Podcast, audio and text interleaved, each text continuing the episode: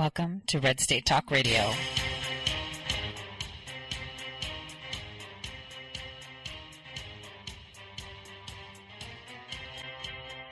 You're listening to Tori Says for the next hour. I'll be your host, Tori.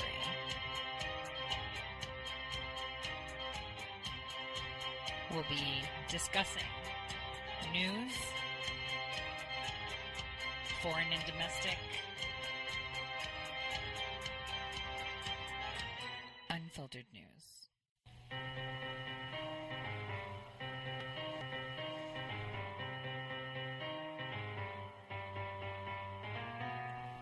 Real news.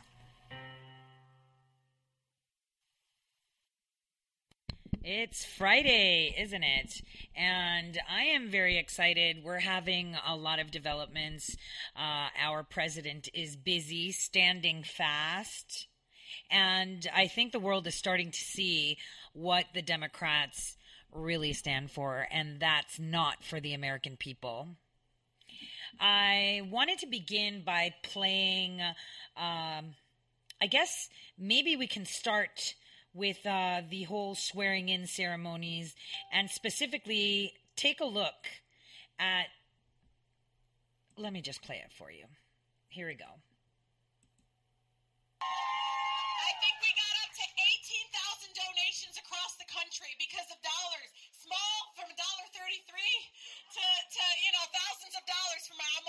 You. Okay, so that is Rashida. Rashida is the uh, Palestinian woman who was elected out of Michigan. The woman that uh, made a big deal about swearing in on the translated copy of the Quran that Jefferson had, but, you know, omitted to tell people that the reason Jefferson had the Quran was in order to educate those in office of ideologies that do not concur with those of our nation. But that's not the most important thing. The clip that I played for you was that she referred to a specific person, Farouk Shami. Farouk Shami donated thousands of dollars uh, to Rashida. Farouk has a long-standing relationship with President Trump. He actually backed President President Trump, saying that he would be a good president. Uh, she uh, basically this Palestinian American businessman. You know, we all know BioSilk products, the Chi hair straightener. Uh, you know, that's who we're talking about. I wonder if Farouk feels the same way now for funding and supporting Rashida because her actions and her words of choice indicate something very different. Now, um, just so you know, Farouk uh, actually um, was a member of the board of the American Task Force on Palestine, um, actually resigned in 2010, but still owns the building where PLO um, uses. Well, you, PLO, the Palestinian, you know, task force, PLO actually uses his building uh, to conduct their business. Uh, President Trump asked Farouk to shut it down, to shut uh, asked the PLO basically to shut down uh, of September of last year of 2018.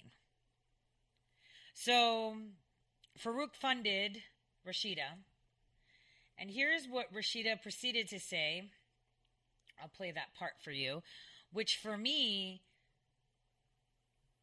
like I said, seemed dangerous, but it just depicts the class of people that have come into Congress. The class. Remember, Democrats are not classy.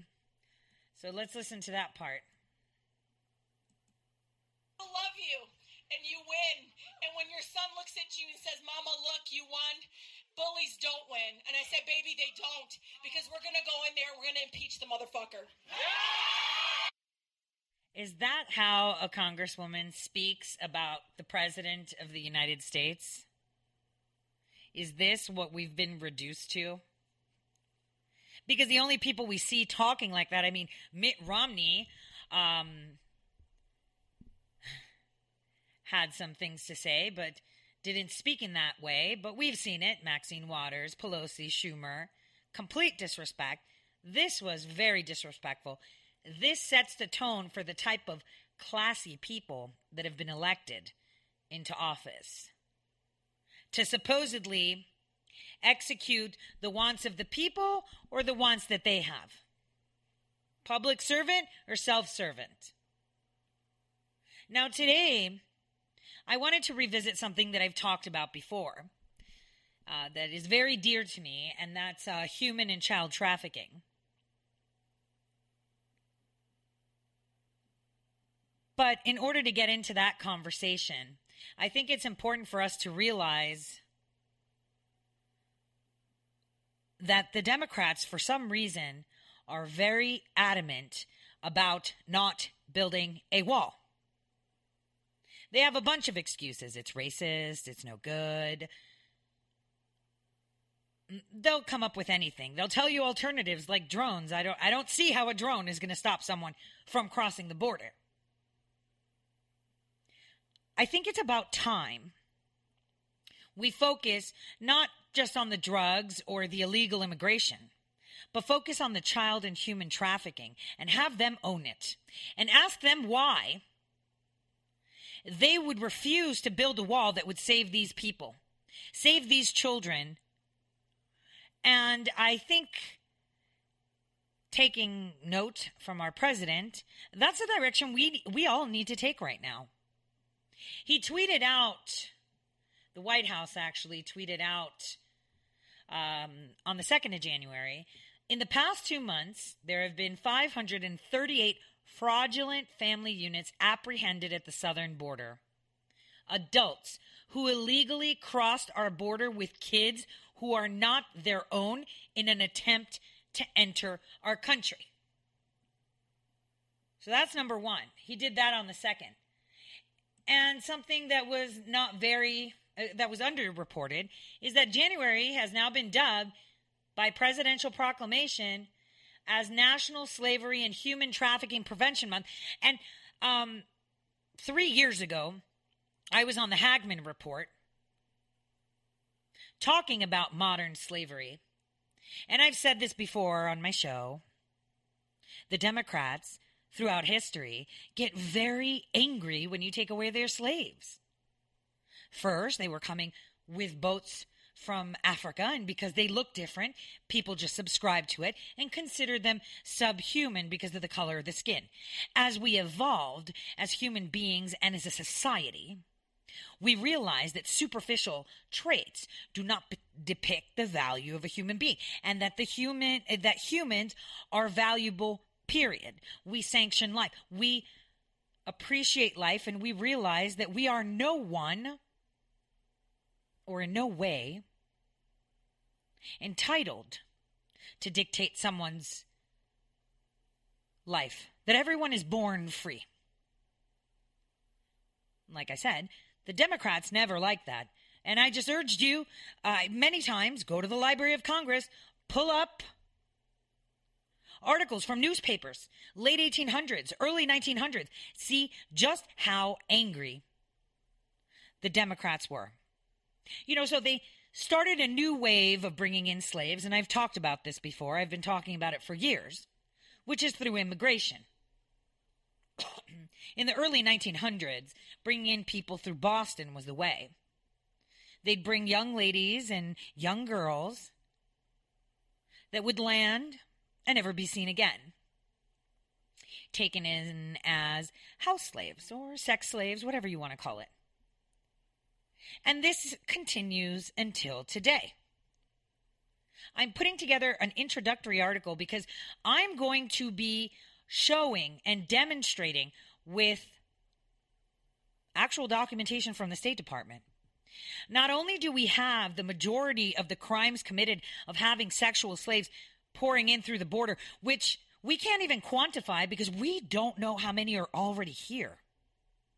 We don't know how many really enter through our borders because that border's quite quite large, right? And every, we can just assume that people penetrate our border at least at a rate of two a minute. That's, that's uh, one statistic I saw, but we can't really quantify it, can we? We can't. But what we do see is, is that since our president came into office, we have had more arrests on child trafficking and human trafficking than the previous four administrations put together, and that is rising exponentially. We see stories of uh, people that have purchased slaves as children from Mexico. And uh, keep in mind, these people that are trafficked are not always Mexican, Central American, or South American. No, no, no. They come in from everywhere. They come in from Thailand, uh, from other Asian nations, from Russia, from the Ukraine, from Romania. Because you know what? They fly into Mexico and then they just cross the border. I actually dug up a story that CBS had put out in 2005 you know, before they were politically affiliated and actually reported things that mattered, where they went undercover following uh, the story of a young woman who was taken from Russia or Romania. I don't remember off the top of my head. I'm still I'll put it together for you so you can see it yourself. There's actually a video. It was a, an episode of 48 Hours where they flew her into Mexico and then they were driving across the border. Driving. She was smart enough to speak Russian, and that prompted the Border Patrol agent to make them exit. And they gave her sanctuary, this woman that has been trafficked around the world, that was coming into the United States to be sold to someone at such a young age. She was, what, 17 at that time? And they had her since she was a young child this woman was being sold. This is a very lucrative market. It turns out that back in 2005, this one guy, in business only about a year or two, had made millions off of selling women and children in the United States, bringing them from all over. People would just order them. This is reality. So it makes you wonder if you knew that building a wall would stop innocent children and innocent young women and men being abused in such a way, why would you refuse to build it? Unless you stand to benefit from it. So let's listen to a clip of a presser uh, pretty impromptu by the president, where he took no questions and the media just lost their mind. So you can listen to what they say about the border.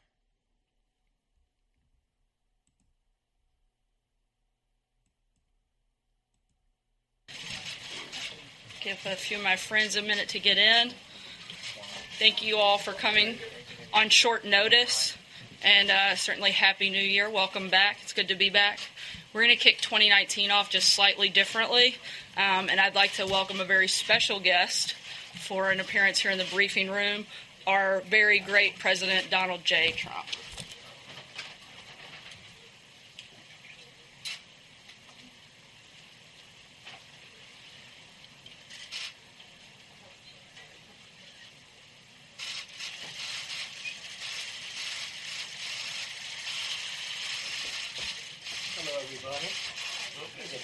Place. I haven't seen it. Beautiful place. Happy New Year. Happy New Year to everybody.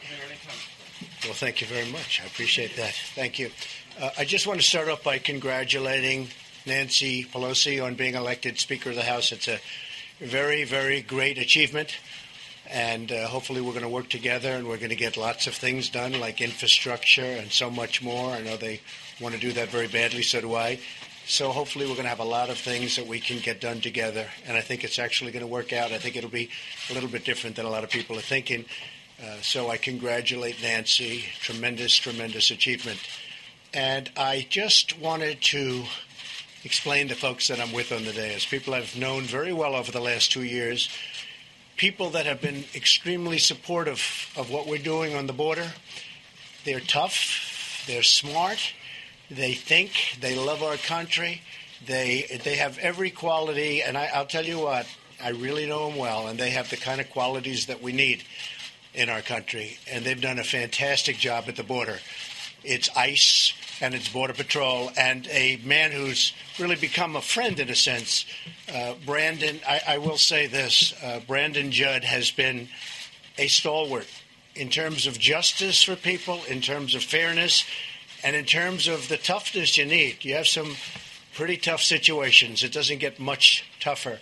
So I just want to thank uh, Brandon and all of the folks. I'm going to have them introduce themselves right now and also say a few words about the wall, about you can call it a barrier, you can call it whatever you want, but essentially we need protection in our country. We're going to make it good.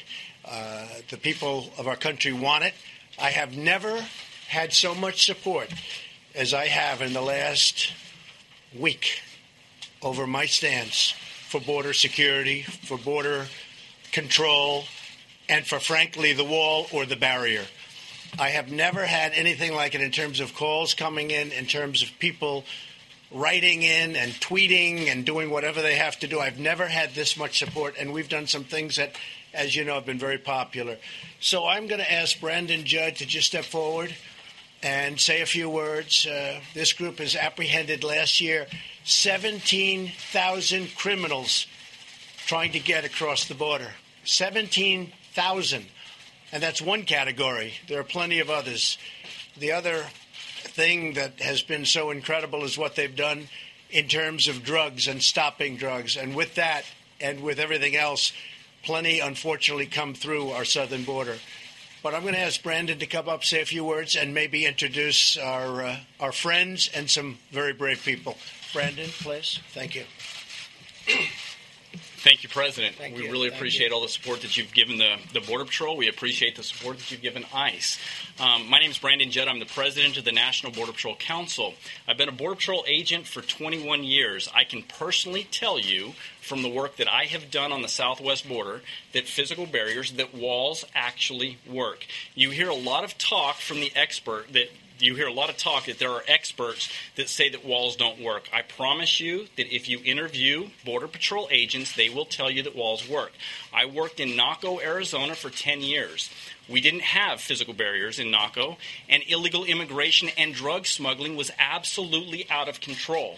We built those walls, those physical barriers, and illegal immigration dropped exponentially.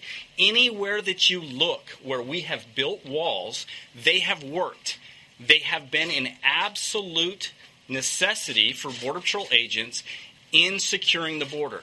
We need those physical barriers, and we appreciate President Trump and all of his efforts in getting us those physical barriers.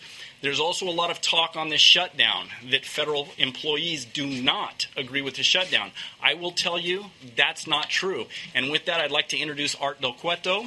He is the vice president of the National Border Patrol Council. He's also a longtime Border Patrol agent out of the Tucson sector, and he's, he'd like to say a few words about the shutdown. Thank you. Thank you, everybody. Uh, once again, my name is Art Del Cueto. I am vice president with the National Border Patrol Council.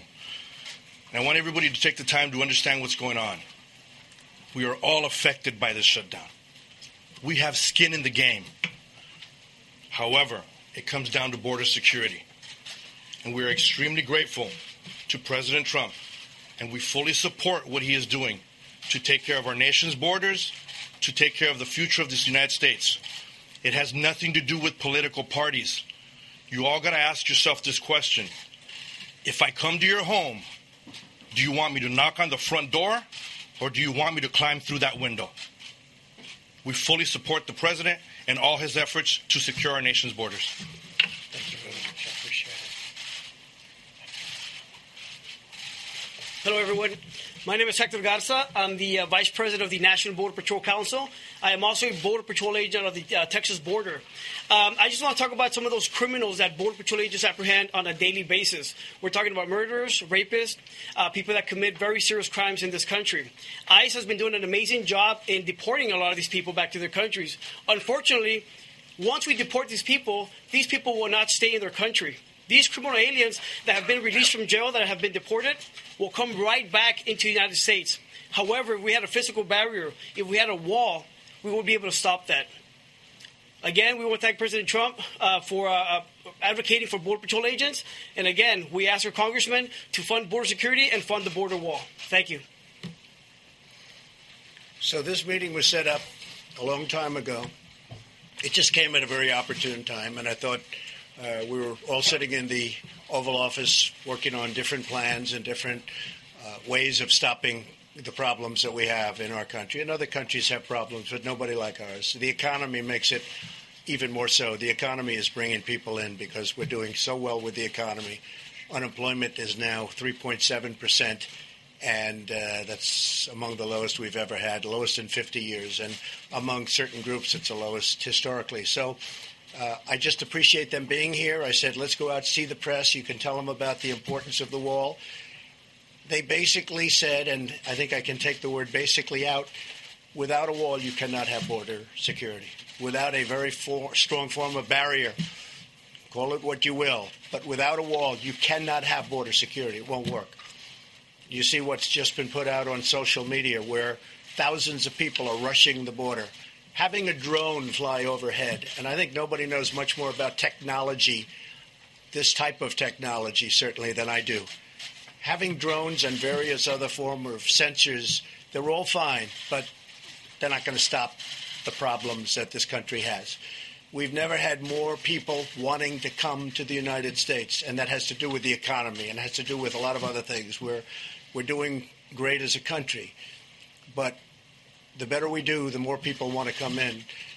So, uh, folks, I just want to thank you very much. It's an honor to be with you, and I'm glad you came. I'm glad we came out here and first time I've ever done this is the first time I've done it. I've done it for you, and I'm very proud of that because you have done a fantastic job.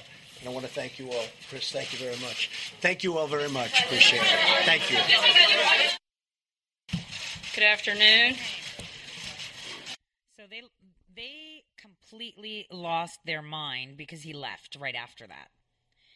And like he said, this meeting was set up from before.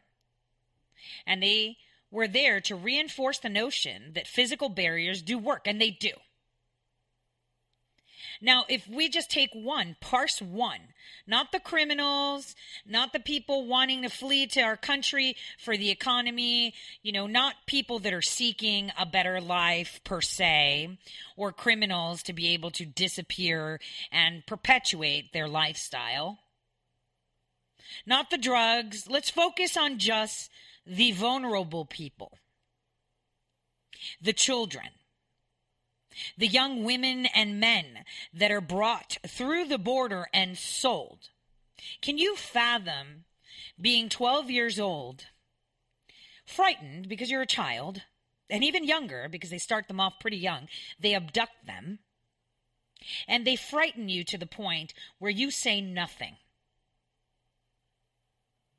and they travel all the way to Mexico from wherever they are in the world, or it could be in Mexico, because that happens a lot. Or from a place like Honduras, Guatemala, Costa Rica, Panama, Uruguay, wherever. And they instill fear in this child. And this child relies on them for food and water but they are put in a room to perform lewd acts on anyone that pays their owners. Sometimes they don't even touch them because when they're unspoiled, eh, they come in for a higher dollar price. So they bring them across the border and sell them to someone. And there are thousands of such stories coming out of California, Texas, Arizona, Montana, North Dakota, you name it, they have it. And these children are purchased. How many stories of theirs do we hear? A small fraction, because not a lot of them survive.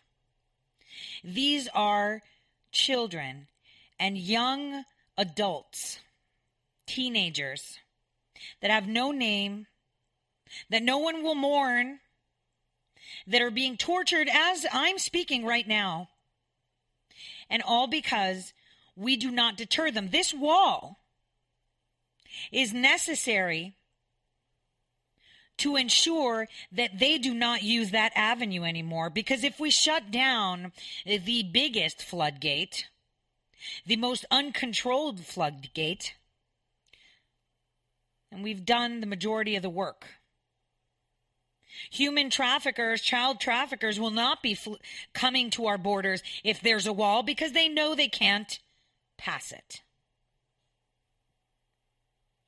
This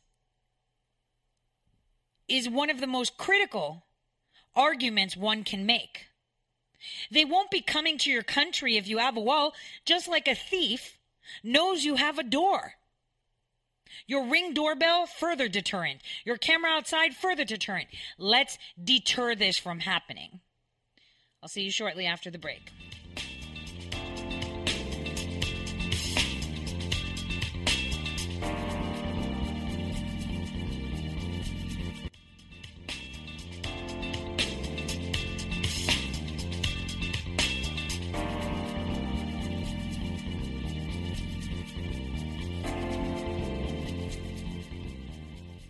Okay, welcome back.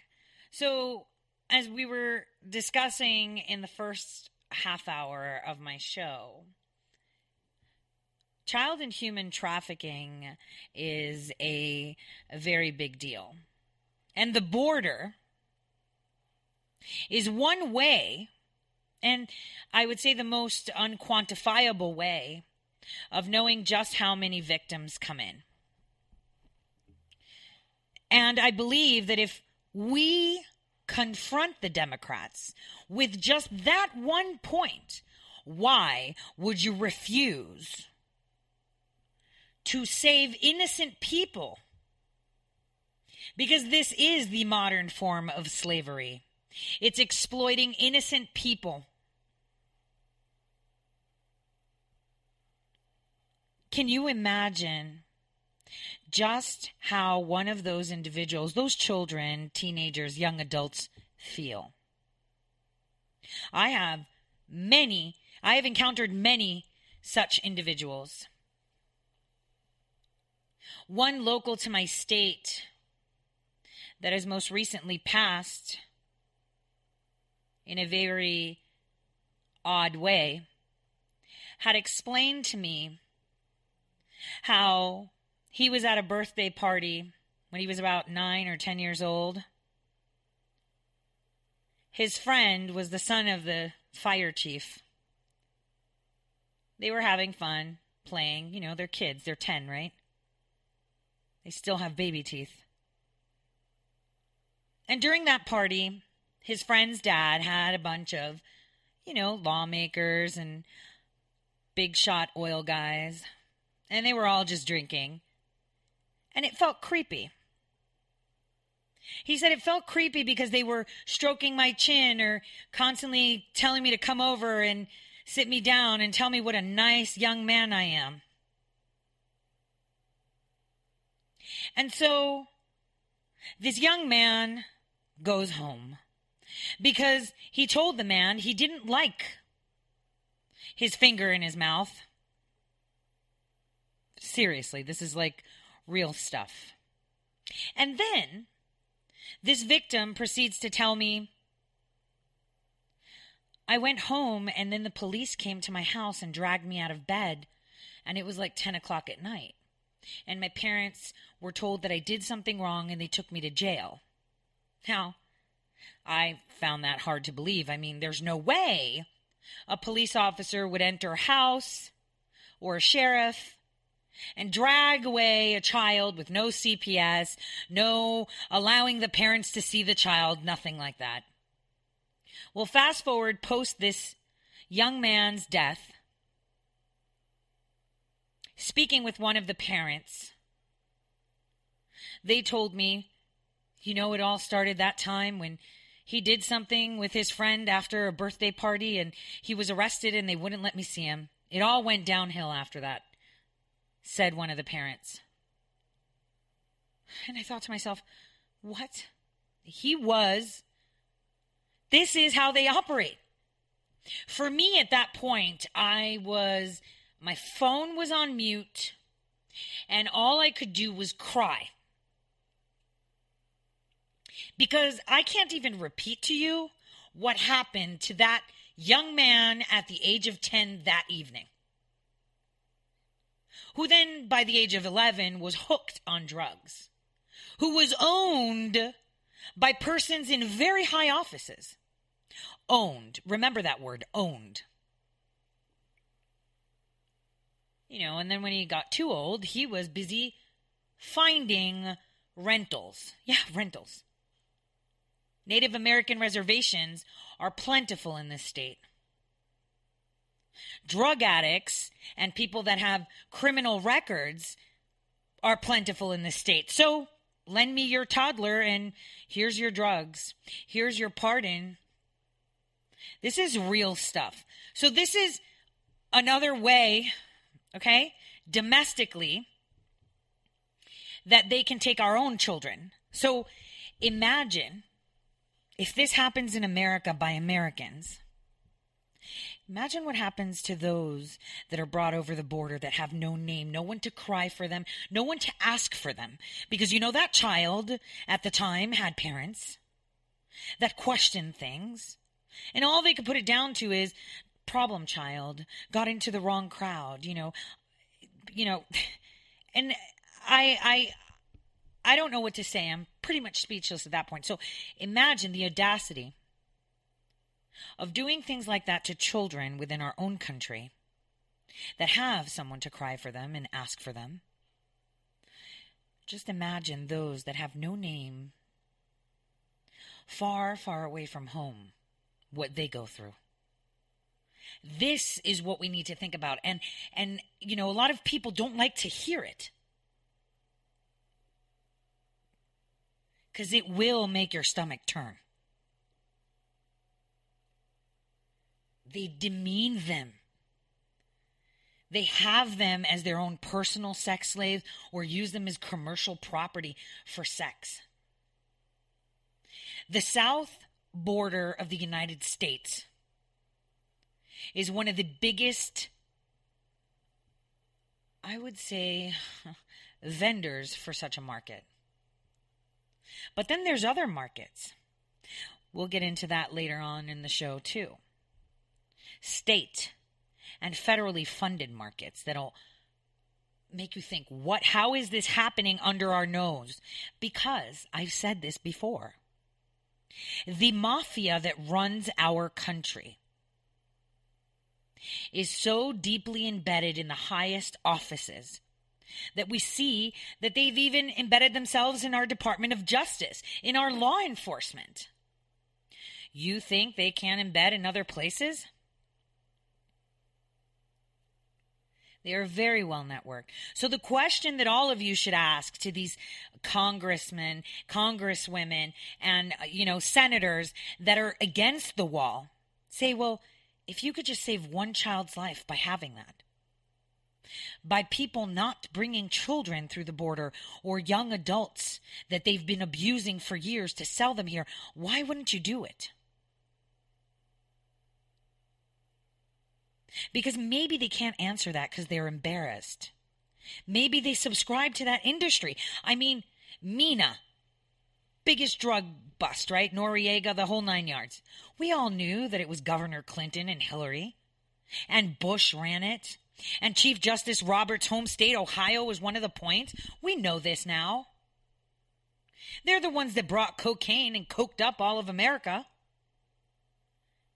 So you think that a lucrative industry like human trafficking and having slaves as someone um who was it that said, "Well, if they can't come in, who's going to clean my toilets?" Right. Who's going to be your slave? the slave that you pay minimal wage to. You know, because the argument that some people that don't seem to to realize just how racist it is is who's going to do the lower paying jobs? Lower paying jobs?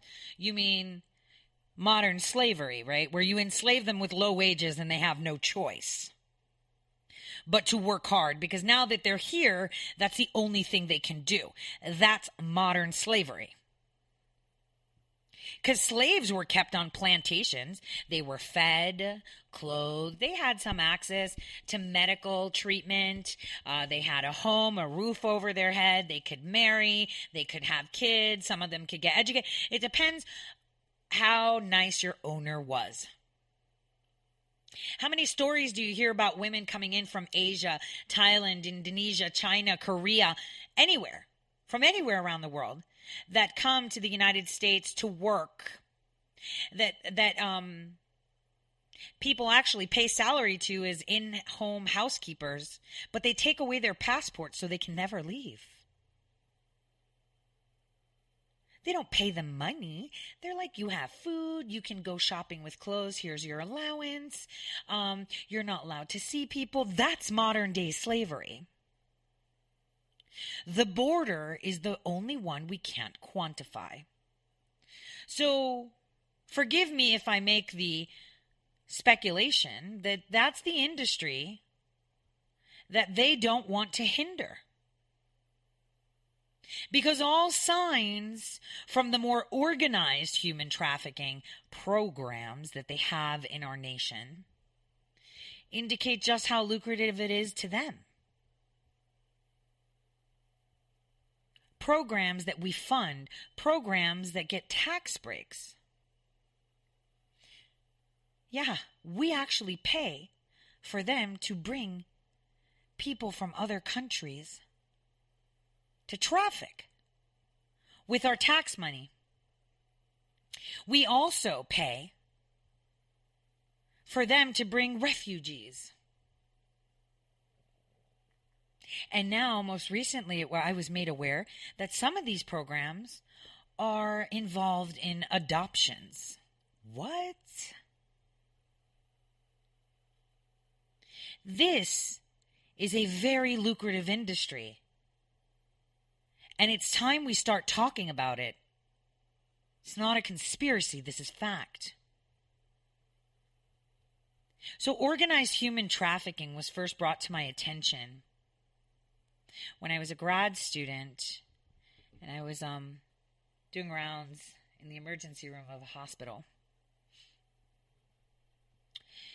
And a woman came in, badly beaten, raped. She looked like a hot mess. We uh, tended to her wounds. Uh, she was telling, uh, she wasn't speaking much. Uh, she had no identification because it was taken from her, from what we understood. Um, and she said she worked for a company called American Pool Enterprise. And I thought, so she's like a pool girl? anyway, she had run away and she said, please don't let them find me. I just want to go home. She wanted to go back to wherever she came from. And I believe her country, I believe it was Guatemala. I'm not sure. It's been so long. But I remember the name of the company, and I've been following that company, and you'll be surprised what I find out. What I have found out. So, this woman worked for this American Pool Enterprises, which is funded by the State Department the State Department. Even in Huma's emails that are on that laptop of Anthony Weiner's in New York, there's reference to American Pool Enterprises. It's also referenced in some of Hillary Clinton's emails, sometimes in short form, APEI, because it's American Pool Enterprises Inc. So, again, state, federally, locally, and federally funded trafficking. So, anyway, I went on my break. Uh, I came back and I was just kind of going through all the charts and had finished my charting in the back room, you know. And I came out to see, you know, what's the story? You know, do we need anyone for x rays? Because that's what I was um, training on, you know, emergency medicine, radiology, interventional radiology. And the woman was gone. So I asked the nurse, hey, where'd she go? Uh, some people, uh, government officials, came and picked her up. I think maybe the police or something looked for paperwork and it was unavailable. I was kicked off the case, uh, and, and it was sealed, and that, that's it. And it was just going straight to the attending. So, you know, obviously at that point, I can't access a patient's file as, you know, if they're no longer my patient, it's a huge flag. It's HIPAA. You can't just go in there and type a name and pull up information. You're flagged. So I just found that curious, and it was in the back of my mind. And ever since then, I've been tracking this company. Actually, tracked this company all the way up to North Dakota, where it operated in almost every city, but never registered with the Secretary of State. It operates around the nation and then changed its name to United Work and Travel, but only has two offices now here one in Texas and one in New Hampshire. Obviously, I contacted both Secretary of States of those states, and it wasn't registered there either. I find it kind of curious how a company opens up and sets up shop, importing human beings from other countries to work, supposedly. Young adults, teens, 17s, barely 17s, maybe people with passports that say 17 but aren't, and don't register with the Secretary of State. So I brought it to the attention of the Attorney General's. New Hampshire was very on it. I don't know about Texas, though. I mean, I spoke to them, but New Hampshire was very, very on it. We'll see how that pans out. But see, these are organized human trafficking rings. Very lucrative. So much money. I mean, think about it. Why would the State Department be funding companies to hire people just for the summer? And you know, the majority of them disappear, arrive, and just enter into our country never to be seen again, contributing to the illegal immigration. The checks that they do for security to give them visas aren't that good.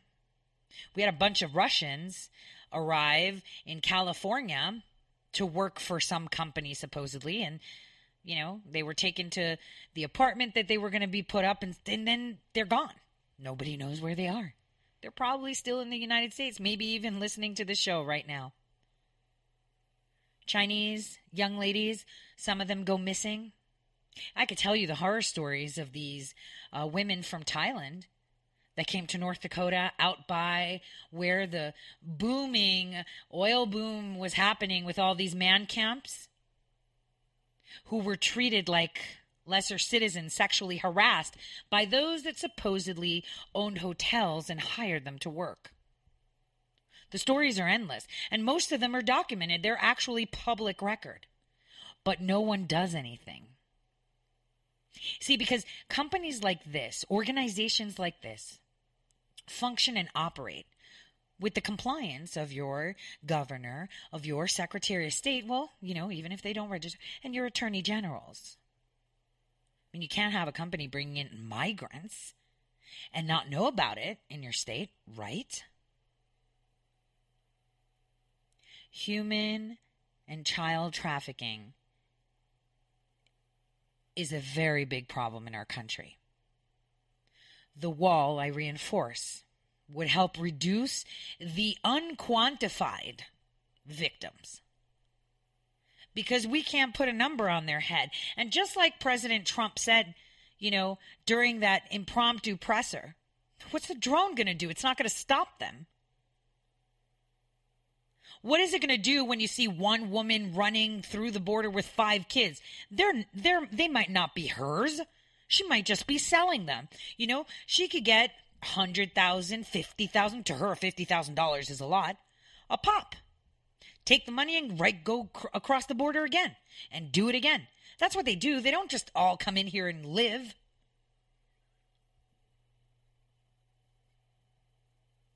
We need this wall. Because once we have the wall, then we can focus on the more organized rings that we have. You know, Navixen was one of them, right? Backpage was funneling the stuff, right? But it's the ones that are funded by the government. And you know, it's the creepy stuff. And to one company in particular, I've linked Nancy Pelosi. I'm not going to name the company yet because I need to confirm a couple things. But this is probably the industry that they're trying to protect. I know a lot of us are like, well, they need the voters, they need more slaves. Because, you know, these illegal immigrants will turn out to be the ones with the low wages, right? And they will be the slaves. None of them are going to get a job in a cubicle or work at Apple or LinkedIn or at a bank. They're all going to be working cleaning toilets and picking fruit off trees. Because, you know, for some reason in America, work like that is demeaning. It's not. It's called hard work.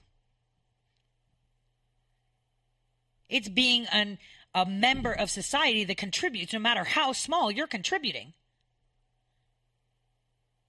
Professional cleaners, wow, I wish I could get my house as clean. You know, uh, sometimes I will call someone and, and, and pay them to clean my house and it's spotless. And I'm like, I do it every day. Why doesn't it, why isn't it as good as what they do? It's because they're professional.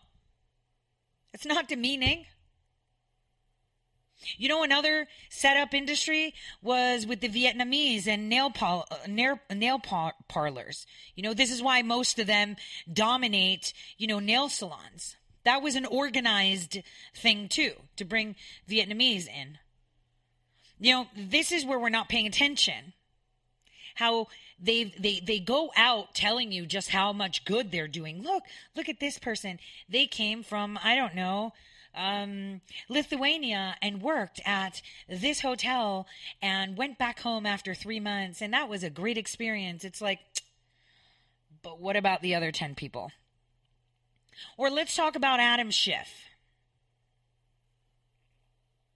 and his link to a really creepy company. A company that promotes massaging children. And they claim to be the leaders in infant and pediatric massage. So they go all over the world where some idiot really thinks they're doing good. Oh, look, this is how you massage their chest, their buttocks, their groin area. It's really nice. But you know what they're doing when they go to these orphanages, right? There's that one clown, that fruity person with the, you know, 20 gauge things in their ears, you know, and the Rasta hair and the Birkenstocks that thinks that they're supporting peace and love because they're dumb, because because they can't see what they're really doing. And then there's the people that's, you know, join in on it. And in the background, the people that come along with this Birkenstock wearing woman, you know, take a couple of kids from the orphanage. Just, yeah, okay. Fix it up. You know, because these organized human trafficking companies, like I, I mentioned, you know, one of the biggest, uh, most lucrative companies, companies is called Lutheran Social Services. Their main goal is to bring in refugees. $23 million they got in 2008 to buy property. Who paid it? Minnesota. How did Ilhan Omar come here? Lutheran Social Services. But guess what else they do? They also meddle in adoptions and elderly care. So they have all this money coming in that you're paying out of your own pocket. No one asked you, hey, do you want to fund this nonprofit? No, your state just gives it to them. Doesn't even ask you. They operate in almost every single state throughout the United States of America. Human and child trafficking is no joke. These people are very well organized. And the anger and detest they show President Trump indicates just it's the same anger that you see and detest depicted throughout history when they were losing their slaves. They didn't want to lose their slaves. And here you're taking away their bread and butter, not only their slaves, but their child sex slaves. Or whatever they do with the children.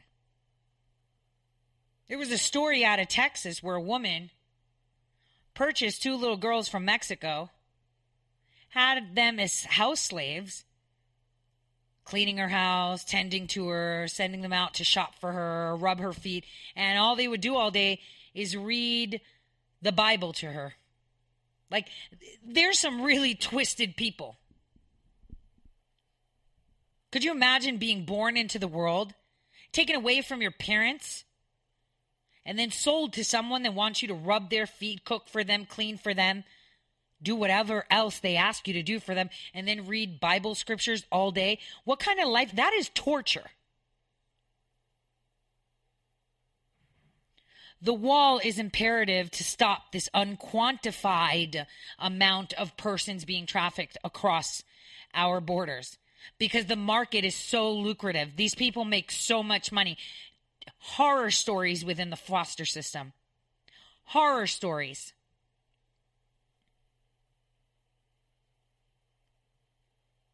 They make fostering easier for people, but adoption, you're literally paying hundreds of thousands of dollars to adopt a child and seven years of waiting time. In the meantime, the child gets bounced around from house to house, and the majority of them are what? Raped. That's the number one issue. 83% of the children in foster care are at some point raped by their foster parents. Trafficked. Sold. And then at the age of 18, they come into society messed up because we helped perpetuate it. Child trafficking, human trafficking, this has to stop. 2019 needs to make it stop. We need to stop these refugee programs. We don't need programs. We don't need to be paying out of our pocket to bring more people into our country. No, we shouldn't. After the break, we'll continue with that. And talk about developments we're seeing in the fe- on the federal level.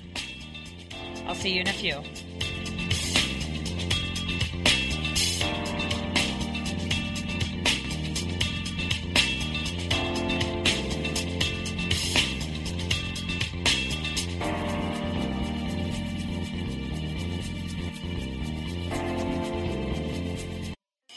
Welcome to Red State Talk Radio.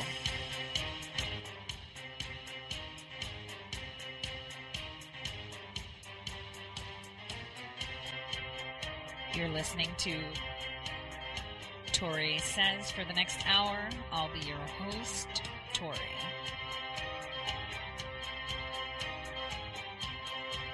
We'll be discussing news, foreign and domestic, unfiltered news.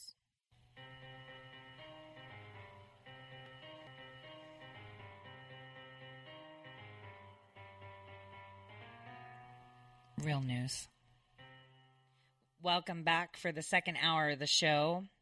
So, a listener tweeted out, gee, as hard as some politicians are fighting border security, you'd think they'd have an interest in drug and human trafficking. Spot on. That is exactly what it is. But here's the other thing they have the cheek to try to pass a bill that's not even going to be entertained, that has no funds for the border, but also wants to fund Planned Parenthood, which is incredible. They're running out of baby parts. But I want all of you from the first hour of the show to realize exactly what they're fighting against. Forget the illegal immigrants or the one sob story of someone actually being pro- persecuted in their country, right? Forget that. Because they could just go to an embassy and apply. They can, and it does happen. Because if it's a legitimate, you know, seeking asylum case, we don't turn people away. You know, we don't. But for some reason, we have federally funded programs with these companies like Lutheran Social Services or United Work and Travel, aka American Pool Enterprise. There's so many of them, guys. It's all out there, public info. I have collected over 10 years through FOIA requests, emails, and communications that will blow your mind. And then you'll sit there and wonder how are we still funding it, federally and state? How? I know that in my state, I'm going to start the process of getting rid of, you know, the $10 million that are allocated from my state's budget to pay for Lutheran social services. Because here's the kicker one of these refugees they brought, and I spoke about it on uh, one of my uh, Wednesdays with Laura Loomer. Um, a gentleman by the name that goes by Sam. It's Muya Osman Muya. He was 20 years old, or says he was 20. He could be older. You know, they just say how old they are, and was attending high school in our country in Fargo, North Dakota. He was attending West Fargo High School. And you know, the high schools in smaller cities incorporate middle schools, you know, so there's children between the ages of 12 and 17 attending. So this guy was caught on camera. There was complaints from the children he raped two little girls. I'll repeat the story so you understand how horrific this organization is. They bring this man from another country seeking asylum. So basically, they seek these people that they bring, right? They're, the the people don't just apply to them, they seek them. So he brings, they bring this guy in. He goes to the school, rapes this kid, these girls on March, March 2018. Literally was caught on a mall camera putting his hands down the pants of a 13 year old child and then putting her in the photo booth. God knows what they did there. Then telling them, yeah, you can come and tell on me to my mother. Come.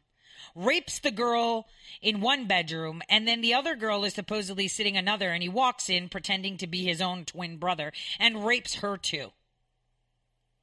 And this predator was back in school with all these little children.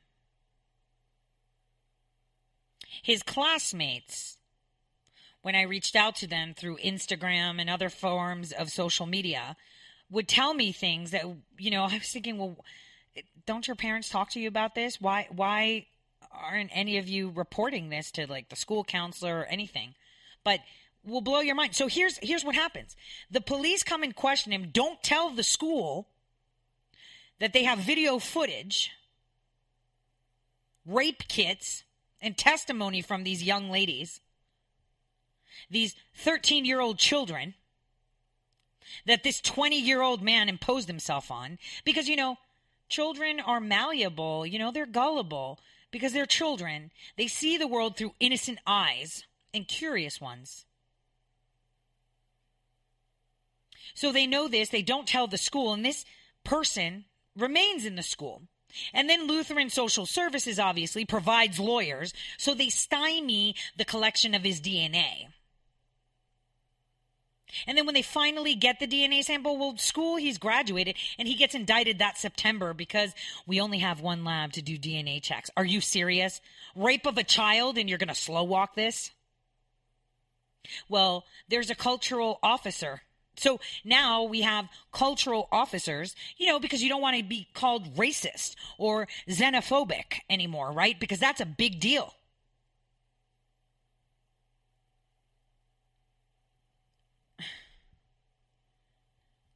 Indeed. What you need to ask yourself is why don't they want the wall? Why doesn't someone ask them, tell me the reason you don't want the wall? Answer that question. Why can't Pelosi come up with one straight answer? I don't want the wall because it's racist. Explain how it's racist. This is what we need to have them answer. Why don't you want the wall? Question of the year. Why don't you want the wall? Because this shutdown is going to stay shut down. And it's going to be a long one. And you know what's funny? Is that it was actually reported, and I uh, was going to make mention of it yesterday because I do follow this stuff. But we have something called the Federal Register. I've directed you to that before so that you can see what our government's doing, what it's putting out, uh, what it's asking for. You know, they put out RFP notices, regulations, uh, updates, uh, requests. Um, they just make public information. So, um, th- this, um, the Federal Register on a daily basis has tons of documentation, tons of it.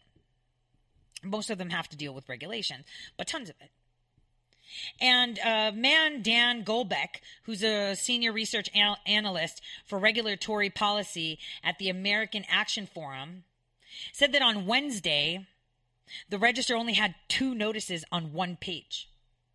He said, even compared to past shutdowns and slowdowns, that's unprecedented. That's never happened before.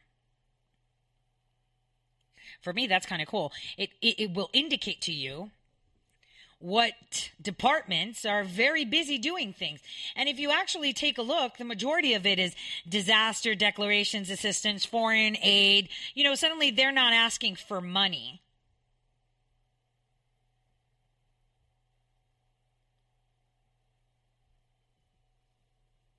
Eh, that's really important. This is where we need to pay attention. What's happening? Who's not asking for things? There's almost a million documents on this uh, Federal Register that have multiple regulations being published every day. Uh, and I think he said, hold on, let me find it. He said that there was something like uh, 500 and somewhat in 20. He said the issuing, let's see, where is it? Goldbeck, who analyzed the trend in a new blog post for AAF, wrote For perspective, in the final post shutdown days of 2018, there were 2,005 pages, or an average of 501 per day, worth of activity in the Federal Register. That dwindled down to 30 on January 2nd, and now to one.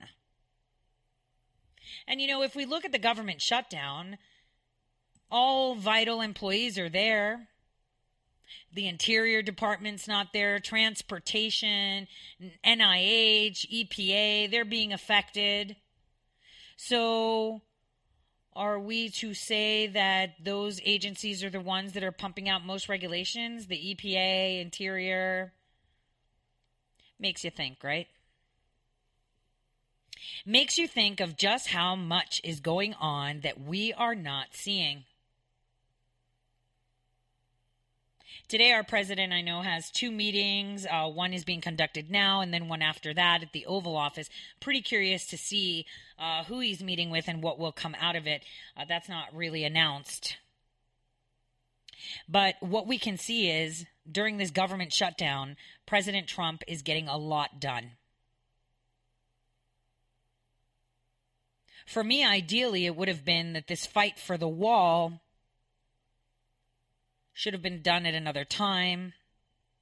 This is just me, you know.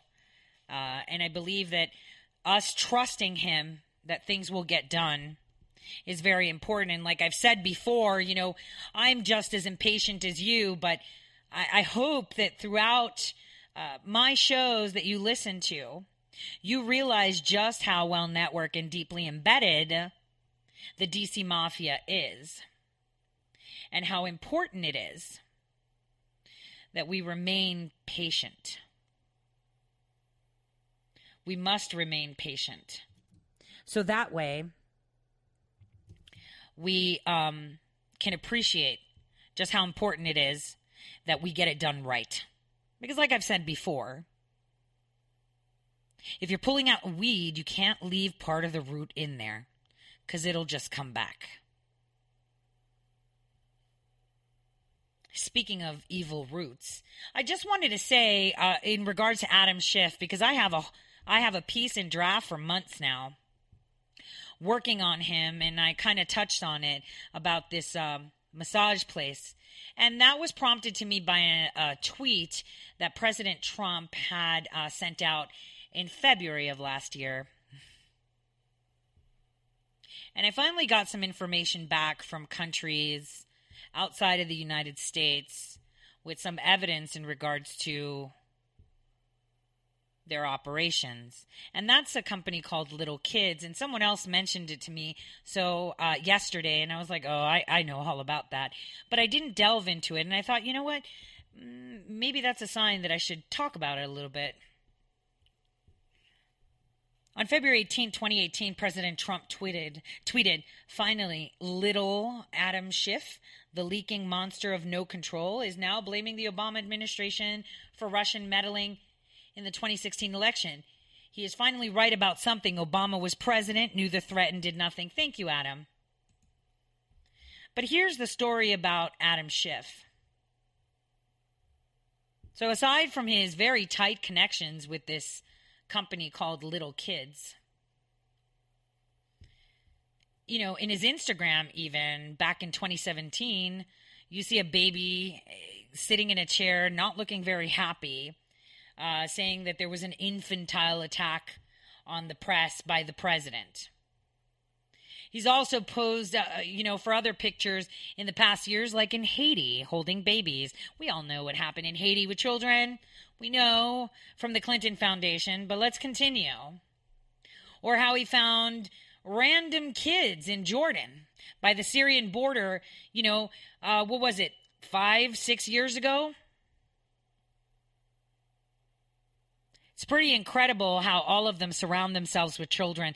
There was a sickening photo that I saw online yesterday of Pelosi being surrounded by children. And like I said, some information has come to my attention that gives more of a sickening tone to that picture. And again, makes you wonder why don't you want the wall? Why? But let's get even more creepier, right? This little kids place, this little kids, it's actually spelled L I D D L E kids. They actually have a handbook that was written by some lady named Tina Allen. We'll get into her another time. And it's called A Massage for Children. But here, you know, here's where it gets creepy. We all know that the FBI has decoded how pedophiles talk to each other, how they refer to children, call them as pizza, cheese, walnuts, you know, all that stuff. Well, there is a part in her book that says, that has a picture of a pizza and says, let's try some tomatoes. Using soft cupped hands, place them above, above, place them and move them in a circular motion on the back. Add a little more cheese, lightly tap fingers all over the back. And then it says, now we just wait for the pizza to get nice and hot.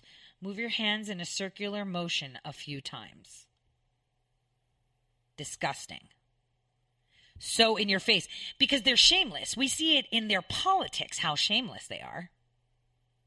I needn't tell you that. You can see it yourself from their actions, the way they respond, the anger, the, they're foaming at the mouth.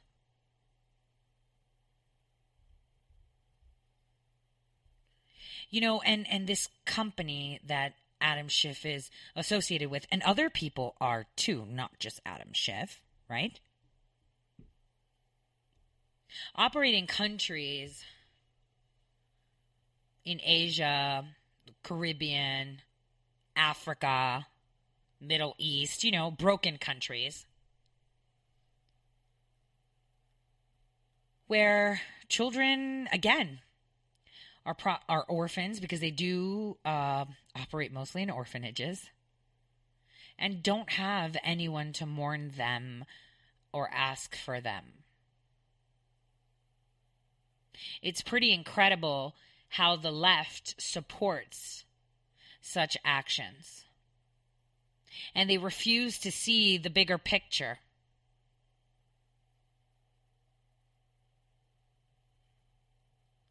Why would someone who says, oh, well, the wall is racist, well, if we put a wall, they won't be able to traffic kids anymore and sell them as sex slaves, who in their right mind would be like, I don't care, it's just racist? No one would. This is why I say the conversation has to be driven to things that no one can uh, can say out loud that they don't care about. You will never find a human being that says, "Well, I don't care about those children."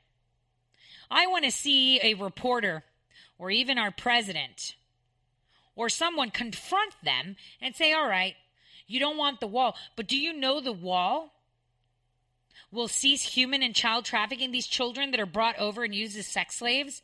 Wouldn't you want to help children? How are you going to stop that if there's no wall? And see what they tell you. Are they going to dismiss it? Oh, that doesn't happen. They can't because there's evidence and you just throw it right back at them. The question is why don't they want the wall? We all know that they that they have been bringing the drugs into our own country. I mean, my state is plagued with meth, and you know who runs the biggest meth rings? It's law enforcement, hails out of my attorney general's office. All the evidence is there, but, you know, the laws in this state say you can't prosecute them. You can't literally prosecute your highest, like they're immune, blank check. They could do whatever they want. You can't. Same thing with them. How are you going to hold them accountable? You have to catch them in the act. That's really hard. They're not dumb. Drugs. I mean, that's the best way to put, you know, your your people into a trance. Make them addicts. I mean, they use that for children that they groom. They get them addicted to drugs. if you need your fix and you know you're going to get it for free, you'll just do whatever they want. Mean, we've seen that before. That's a big problem with drug addicts. They'll just have sex to get their fix. They'll do anything. So the question is who's going to have I don't want to say I could say balls on on air, right? Who's going to have the cojones to ask Nancy Pelosi, "Tell me why you don't want the wall. Tell me why USAID is asking for 50 to 60 million dollars to just give away to other countries that they haven't even allocated yet, but they want all this money anyway, just to give away to other countries, but you don't want to fund the wall. So tell me why you don't want the wall. If she comes back with something racist, be like, okay, elaborate, please. Why don't you want the wall? If the wall stops human and child trafficking and drug trafficking, why don't you want the wall? Forget the illegal immigration. Let's talk about that. Let's just talk about that. Forget our national security because obviously you don't care about security. Let's forget about it. Let's go to where the left has to come somewhere in the middle when you're talking about raping kids, raping women. You know where my feminists at? So let's meet in the middle. These are the questions we need to target. This is the narrative we need to drive because un, you know, I see a lot of people saying, well, uh, you know, fellow journalists and some that I've just totally excluded from everything uh, because they you realize just what team they're playing for. But they always say, I don't know what to talk about. There's nothing really in the news. A lot of people say that, and I'm like, uh, you run the news. You find the story. That's the way it goes. We drive the narrative. The people are the narrative. We say we want a wall. Look at that. We've got almost $19 million for that wall, and let's keep going. We drive the narrative, not the mainstream media, not what they allow us to report. You drive it. So maybe we should start driving the conversation ourselves in pushing forward the idea that, hey, if you're so against this wall, it could be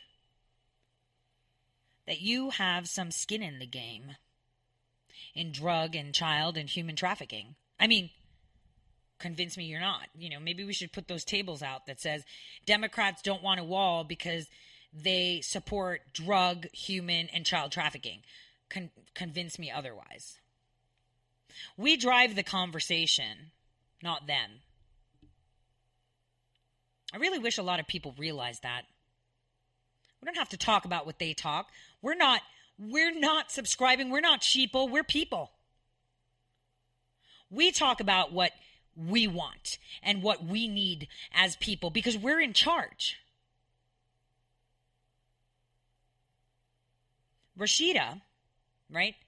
She said what she wanted. Other people are like, "Oh, you got, you know, butt hurt because she used the F word." Um, no.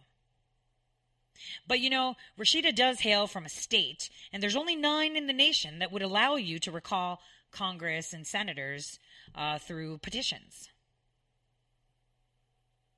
So, Michigan, get to work. What are you doing? This is where Michigan needs to start collecting signatures and get her out. Recall her. Say she doesn't represent you. That's not a representative we want. And not for cussing, but for changing maps because she feels like it and for speaking about our commander in chief, her boss. Well, I mean, is he her boss? Not directly, but how does she represent the people of Michigan? Really? Are we going to get Lisa Simpson to be a prophet here, talking about Michigan and Sharia?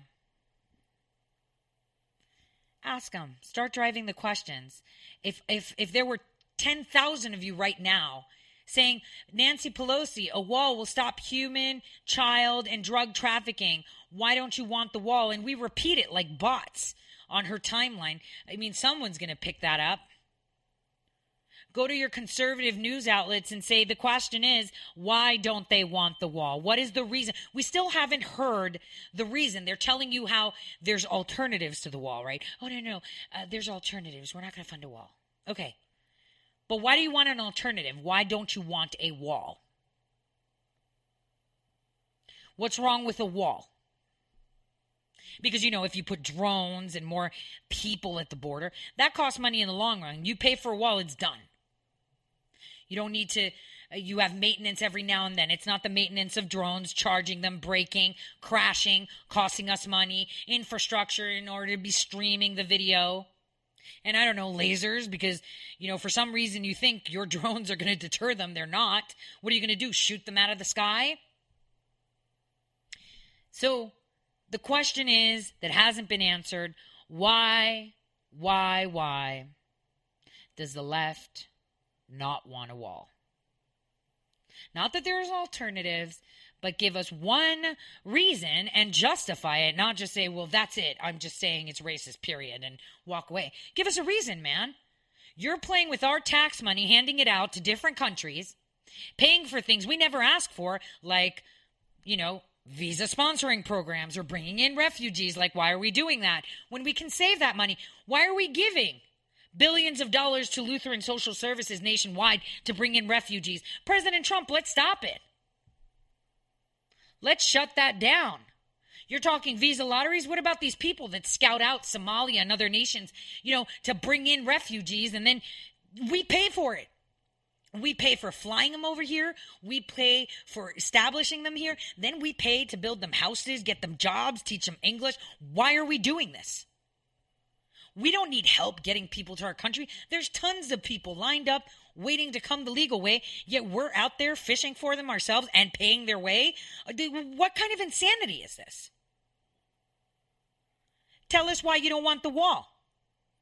Why are you paying for programs to go scout and bring people in, but you won't pay for a wall? One reason. You've got skin in the game, like the guy said. I really like that. Skin in the game. You've got a lot of money to lose. Or maybe you answer to someone else who said, make sure you don't get that wall up. And who's that someone? We don't know yet. But after the break, let's end this with a prelude of what's to come next week. Because there's going to be a lot going on next week.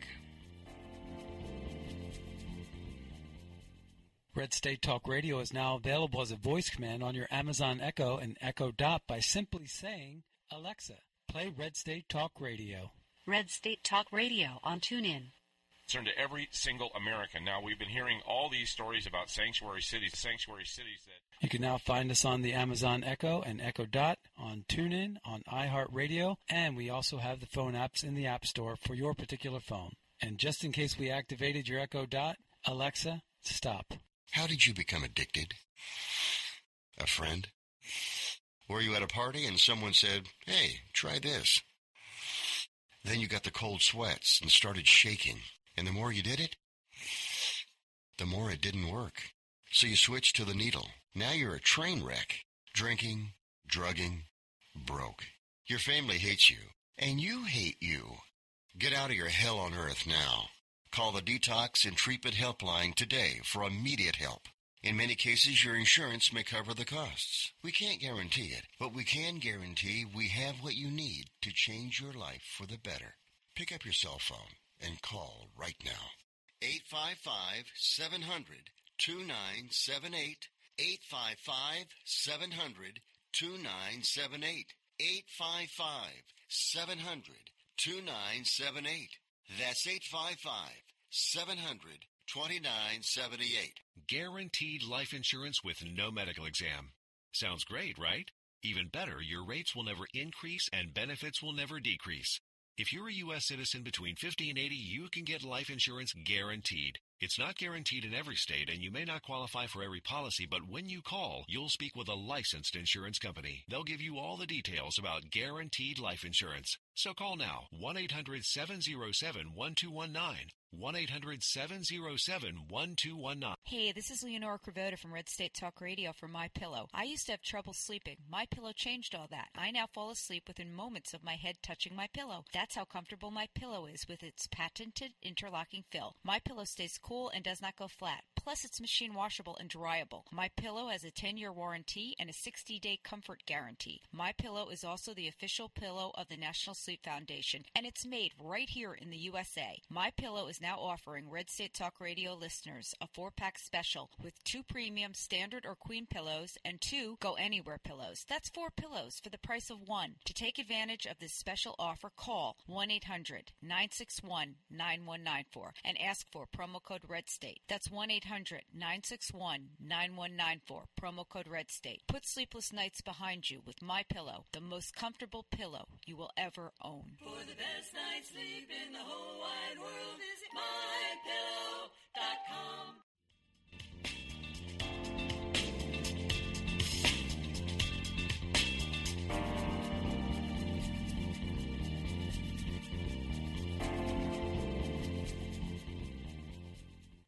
Wow. So while I'm uh, getting uh, the show going and we're talking, it seems like I'm pretty much in tune creepily with the president.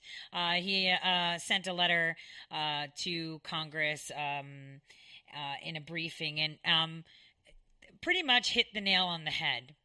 He said the, the crisis and how it's different.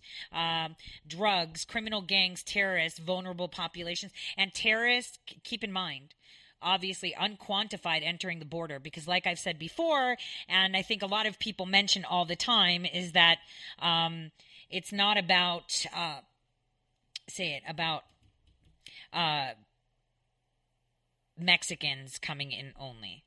Mexico is just such a broad border that people flying in from countries that harbor, create, you know, and send off terrorists just fly into one of these Central American or Mexico uh, pretty much undetected uh, because we don't know every single member of Hamas or ISIS, and they could just walk through the border. They make their way through. But anyway, continuing on it, he showed the statistics in increasing drug levels. He said uh, Customs and Border Patrol seized or helped seize 282,000 pounds of cocaine. 248,000 of uh, pounds of methamphetamine, six and a half pounds of heroin, and 2,400 pounds of fentanyl. And you know, fentanyl. The problem is, is that we're getting it through um, mailings and obviously prescription drugs um, and boats. That's another one. So we've got Coast Guard on alert on that one. So uh, he has a whole section about dangerous criminals and gang members. But here's where it is a rise in vulnerable populations, overwhelming resources.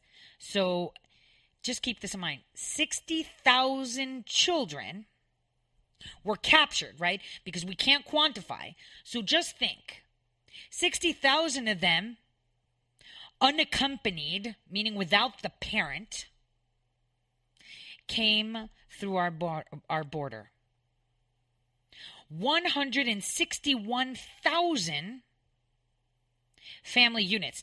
And he says that there's an increase of 25% in 2018 because obviously in 2018, um, President Trump took um, extreme action to protect our border. So we caught more than usual. So if it's just a 25% increase, imagine just how many of them are coming in. Mathematically, the probability of it would be that we have at least a quarter million children, at least a quarter million children being trafficked through our border unaccompanied. And he requested that um, he said over over the last five years we have seen a 2000% increase in asylum claims yet 72% of migrants report making the journey for economic reasons and therefore would not typically qualify for asylum. Exactly. You can't just say my country is tits up. I can't get a job. You know we have socialism and it's like tough noogies. Go speak to your representatives, run for office and fix it yourself. You're not just going to run away to another country because you don't like the fact that you can't get a job in your country. So what he said is is that uh, aside from that, we have migrants that are doing this dangerous journey, uh, getting really sick. They're all coming in. Uh, I've I've I've talked about this in the past before that the reason that we saw plagues in in history was uh, you know not because people were dirty because obviously they survived before that being dirty and then they invented perfume so they don't stink but anyway um, it's because there was mass migration people in eastern asia are exposed to different bacterium, uh, unicellular organisms, viruses, temperatures, uh, animals. You know, we see it. There's animals in Australia that are not here. They're they have different mosquitoes, different rats, everything, right? So then when they come over to the West, they bring that along, and yet the people in the West have not been exposed to their viruses, their bacterium, their unicellular organisms, and you know animals and plant life, etc. And that brings disease. This is why we can't import, you know, live animals without going through quarantine. This is why we can't bring fruits from other countries. Uh, this is uh, because, you know, you can't introduce new organisms. You know, on that fruit you might bring, there might be a little bug that has like eggs on it, and then you leave it out on your counter, it crawls out, goes into your backyard, and the next thing you know, um, the trees in your backyard are all killed and everybody else's and they perpetuate and they multiply because that species has never entered into United States territory and our plants are vulnerable to it. Do you, do you see where I'm getting at? So disease is the same and what they bring. And that's important to keep us safe. And then there's abuse on the journey. He mentions that large populations are abused on the journey by smugglers and others. Of course they are. You know, imagine a woman saying, you know, I hate Honduras and I don't like the fact that I can only work at the grocery store and I live in a hut. So I'm going to save money and pay this coyote to take me. So you're paying this coyote and he's like, price is 10 grand or whatever. You give him the 10 grand and then halfway through the journey, he's like, fuck it, I'm going to leave you here. Oops, did I just cuss on air? I'm sorry. He says, I'm so sorry. He says, forget it. I, I I'm going to leave you here unless you do this sexual favor for me. And at that point, this woman is stranded in the middle of Mexico with no money, waiting to be taken across the border because she met someone online that she might know um, to cross the border, and she can't now unless she does what the man says. This is real stuff. Or, you know, it could be a woman uh, that says, that has a child, and they're like, your kid's going to do this for me, or else um, we'll just kill you. What do you do in that situation? This is how they take advantage of people. And they're bringing them through our border. So, yeah, question is, why don't you want the border? So, President Trump actually also said that we need to amend the TVPRA. And um, for those of you that don't know, the TVPRA is the Trafficking Victims Protection and Reauthorization Act of 2005. And specifically, he says he wants to allow the U.S. government to treat unaccompanied alien children the same no matter where they come from. Now, next week, I'll touch upon it in one of my segments, but you'll be surprised to see, like I've told you, small changes, small, you know, things happen that make huge changes. Kind of like how we saw that the law has been tweaked to the point that one can argue that child marriage is allowed due to religious beliefs now. So that's important. So, what are we expecting next week? What are we expecting? So, we're expecting some high profile arrest. I don't want to jump the gun and say that I'm a person that takes risks, but I don't know if it's happening next week or the week after next, but someone is getting arrested. There will be an indictment. I mean, I I was going to mention an indictment in November, and it did happen, but not a lot of people know who Gaffey is. Um, you know, he was a Clinton Foundation accountant. He was indicted on December 4th, but there is going to be uh, something high profile coming out uh, next week. I mean, that's what I'm expecting but it could be the week after. We have to see. Because even though there's a government shutdown, unfortunately, civil cases, um, you know, get put on the back burner. Only criminal ones go forward. And, um, you know, that's the argument that Mueller used, so that way his case with Corsi doesn't go forward. But this is a criminal case, so it will go forward. And I'm smiling while I'm saying it. I don't know if you can hear me, but it's going to be pretty exciting. And it's just going to be a small nudge in the right direction. We will see outrage from the left. And, you know, they've already submitted to kill the Electoral College, which is un like how are they even trying that? Like if you come from a small state like the state that i live in now has like 700,000 people. So are you telling me that the votes of a person in new york or california count more than mine? No. This is why we have the electoral college if any senator that is a republican allows such a thing to go through I we should take the streets. We should start exercising our rights. You know, there was someone yesterday who was saying, "Well, you can't recall. We could do anything we want. The law is there, but we can do anything we want. They work for us. If they're not working for us, they need to be removed. There is no exception. I mean, at the end of the day, they're claiming they're going to remove our president who is working for us. So if I have a clown in office that's been elected that's not working for us and working contradictory to what is best for us, I'm going to leave him there? Are you kidding? People need to start to realize just how much clout and power they have because they serve you. They're called public servants. Don't wait for the news to report things, report it yourself. Drive the conversation. Just like they tried to drive our foreign policy talking about this fake made up Khashoggi thing that the Turkish government admitted paying for. They admitted a campaign to advise people about Khashoggi. So they thought they could drive foreign policy, yet, you know, for some reason, regular citizens don't get it. They drive domestic policy always. They serve us. And it's about time people get louder and more involved. Because the more involved you are as a citizen to say, no, enough. Done. That's when you take control. I mean, our president, they don't want him. They don't care about President Trump. They want you and me. He's just in the way. They already have you, though, because no one is out there pushing. How many phone calls do I make a day? Incredible. Emails? My new senator and my new congressman are getting emails today from me. They're getting emails today from me saying, Congratulations, I want to make sure that you sit solid on this. In the meantime, me and a bunch of people within my state are going to be recalling another senator, a Republican, who supposedly supports the wall but is donating their salary during the government shutdown. What does that tell you? He doesn't really support the wall. He's showing his allegiance to who? The left. Time to get them out. And it'll be fun to see where he's donating his money.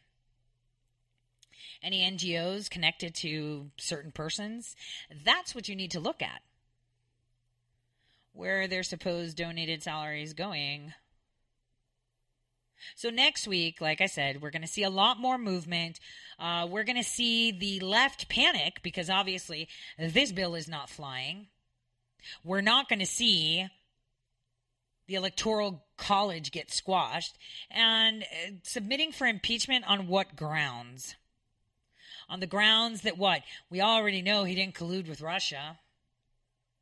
On the grounds of what? That he's taking away your slaves?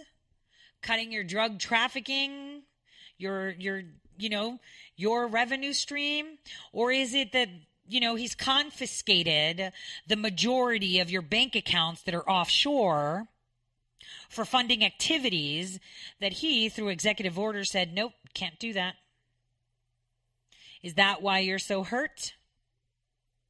I mean, this case against the Clinton can't come any sooner, but it can't come that quick either. It's been in process for two years. He's been doing a lot that you're not seeing, and I've pointed out just a couple of examples and things that go underreported on purpose. And you know, he's working on their extensions. See if you cut their funding sources from overseas, kind of like what we did in Pakistan, remove that. You know, we may or may not have the passport Obama used when he traveled there because he sure didn't have American citizenship then. Anybody can say whatever they want. Oh, you're back to that birth certificate? Yeah, I am. Because he and Valerie Jarrett, his handler, have been living together forever. But that's another time for another story. So next week, we're waiting for something huge. We're waiting for an arrest that's public. It's not going to be super big, but it's going to be big for people like me that understand. Oh, did you just get that person? You know, it could be someone like Dana Boente. I'm just saying. Or some attorney that gets indicted. That's what we're expecting next week, along with the left foaming at the mouth again because of the border. But this is where we need all of you, all of us, need to reach out to our so called conservative media because you have to be careful who you follow. You have to be careful who you take the word of. Because even your conservative MAGA supporters are not really MAGA supporters. So, you know, like I said, I'm not here to tell you what to think. I'm tell you I'm telling you to think and I'm giving you the tools because they're already there. We already have what we need. We have everything we need to understand what's going on. We need to be patient, we need to understand. And, you know, next week at the latest the following Monday after next week, there will be an arrest. And for those of us that can see past the dilly dally will understand how significant it is. I mean, remember, in November I was talking about Supreme the the Chief Justice of the Supreme Court before anyone even talked about him.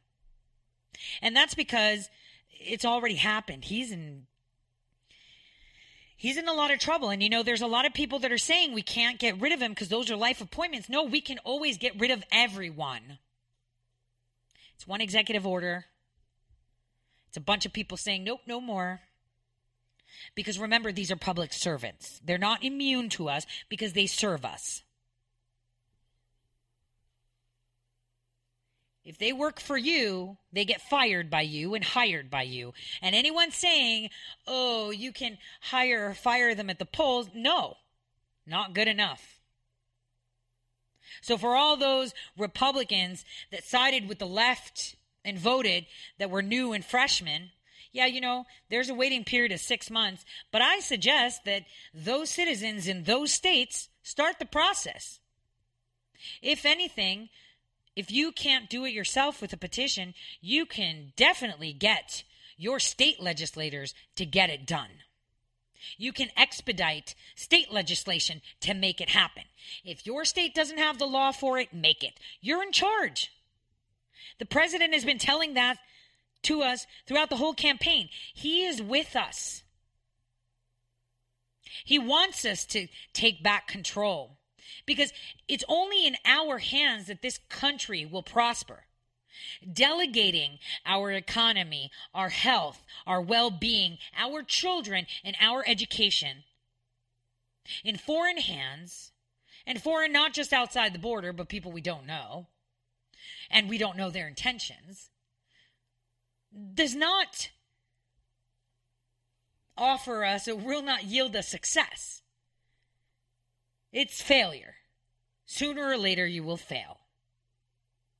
We need to have this control back. And you know, I've said it before. His biggest fans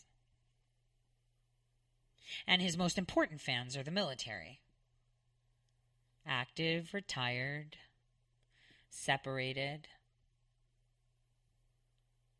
They're his biggest fans. And all his cyber soldiers.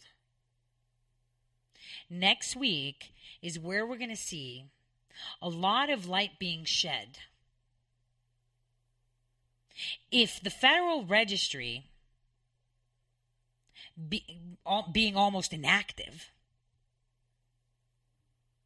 doesn't tell you what's going on, then you're not really paying attention. So the key things is the key thing here is we need to ask the Democrats why don't you want the wall? Give me a reason. I don't care what alternatives. What are you going to tell me? I don't like bricks. I don't like posts. Come on, just give me an answer. That's one. Two, our government has slowed down during the shutdown and slowed down to the part that means, uh, let me give you an example. When you're running, people say you can't compute and do mathematics, right? The reasoning behind this is if you're running, the blood that you have, the energy you have, the blood, you need the blood to propel energy, right? Gets um, rerouted to your legs. Right? So it takes the majority because you're using your legs, you're running more. So it takes away from, you know, your brain, not all of it, but it just gets reallocated. So pay attention. The government is active, has been working, busy, busy bee, about 501 things being announced a day, and suddenly it stops. It's like one or two. Just like when you're running, that means that the energy has been rerouted. Where is it? We've been talking about this border for two years, so it's not the border. I mean, we know that we're going to have um, meetings with the Chinese delegation tomorrow.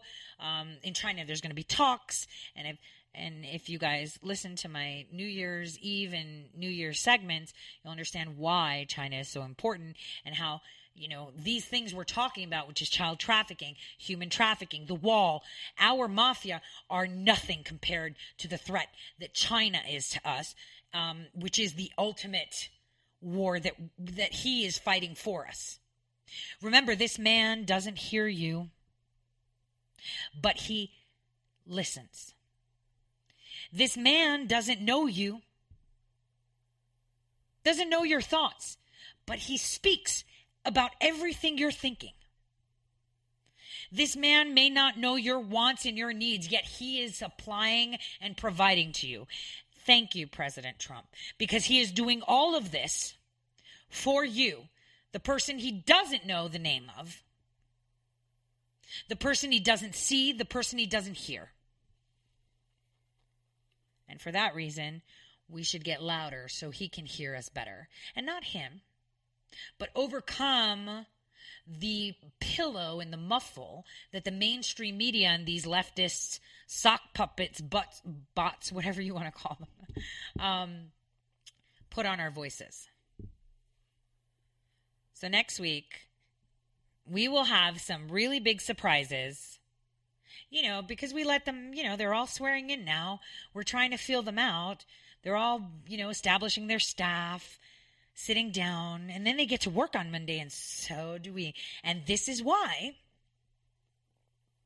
they're dumb.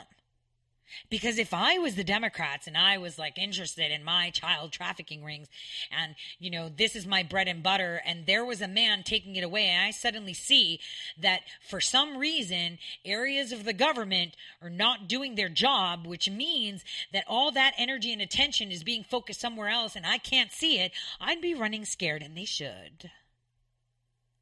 Because like Whitaker said in the meeting the other day, while everyone was away on vacation, you stayed at the White House and worked. And boy, did he work because the lights were out.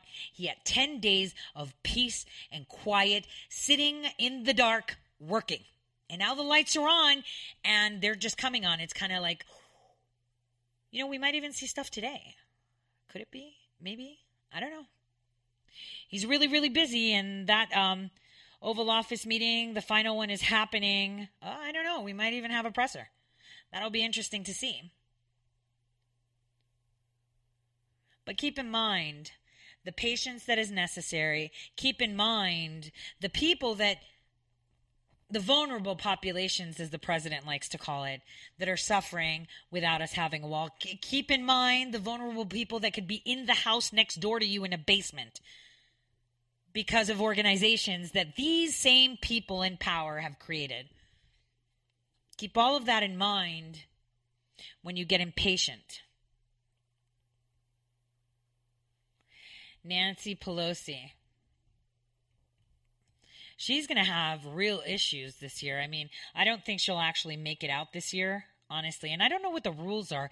Like, what if something happens to the House member? That's just a question. Let's just speculate. What happens if a House member or the majority speaker, you know, gets sick? What happens?